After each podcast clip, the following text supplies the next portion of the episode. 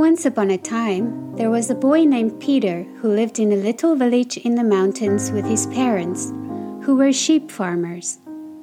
It was Peter's job to watch over the flock and protect the sheep from wolves. Day after day, Peter sat on the mountainside watching the flock.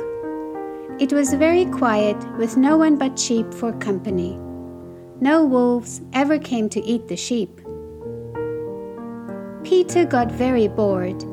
He tried to amuse himself by climbing rocks and trees or by crawling through the grass and counting the sheep one by one. One, two, three, sixty-four, sixty-five, counted Peter. Oh, I wish something exciting would happen. I'm so bored. Same old mountain, same old sheep. Finally, one day, Peter couldn't stand being bored anymore. I know what to do, he grinned to himself. He started shouting at the top of his voice, Wolf! Help! Wolf! Down in the village, a man heard Peter's cries. Quick! he shouted to some other men. We need to help Peter. There's a big wolf attacking the sheep. The villagers grabbed their axes, forks, shovels, and brooms and ran up the mountain to where Peter was shepherding his flock. When they got there, puffing and panting, all was quiet, and the sheep were grazing peacefully. Where's the wolf? one of the villagers cried. Peter roared with laughter. There's no wolf. I was just playing. The men were very angry with Peter. You mustn't cry wolf when there isn't one, they said. That night, Peter got a telling off from his mother and was sent to bed without any supper. For a while after this, Peter managed to behave himself. He climbed the mountainside with the sheep every day and watched over them quietly. The villagers soon forgot about his trick.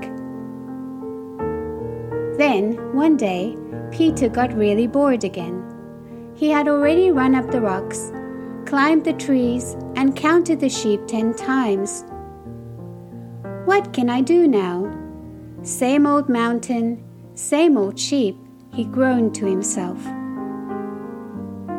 With a sigh, he slumped to the ground. As he was sitting there, an idea popped into his head. He picked up some sticks lying nearby and started banging them hard together. Then, at the top of his voice, he shouted, Wolf!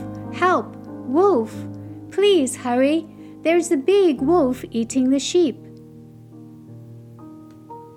Down in the village, a crowd of people started gathering when they heard the loud banging and shouting coming from the mountainside. What's all that noise? someone cried.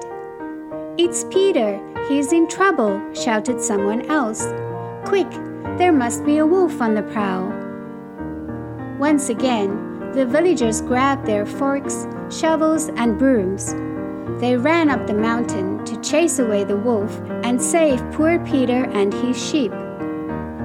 And once again, when they got there, puffing and out of breath, all was quiet, and the sheep were grazing peacefully. Peter, what's happened? shouted one man angrily.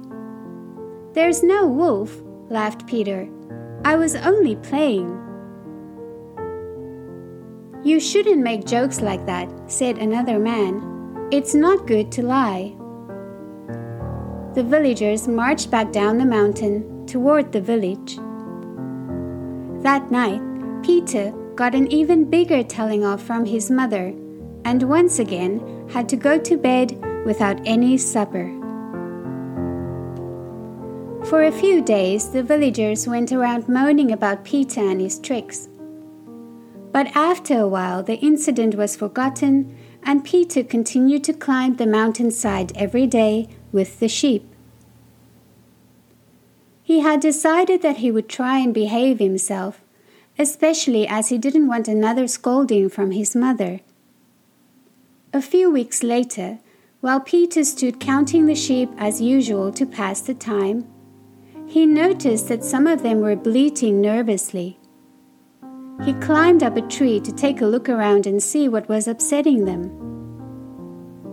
To his horror, he saw a big, hairy wolf.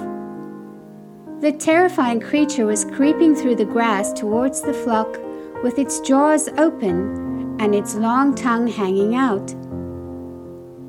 Peter could see the wolf's sharp pointed teeth. Shaking with fear, he started screaming, Wolf! Help! Wolf! Please hurry, there's a big wolf about to eat the sheep.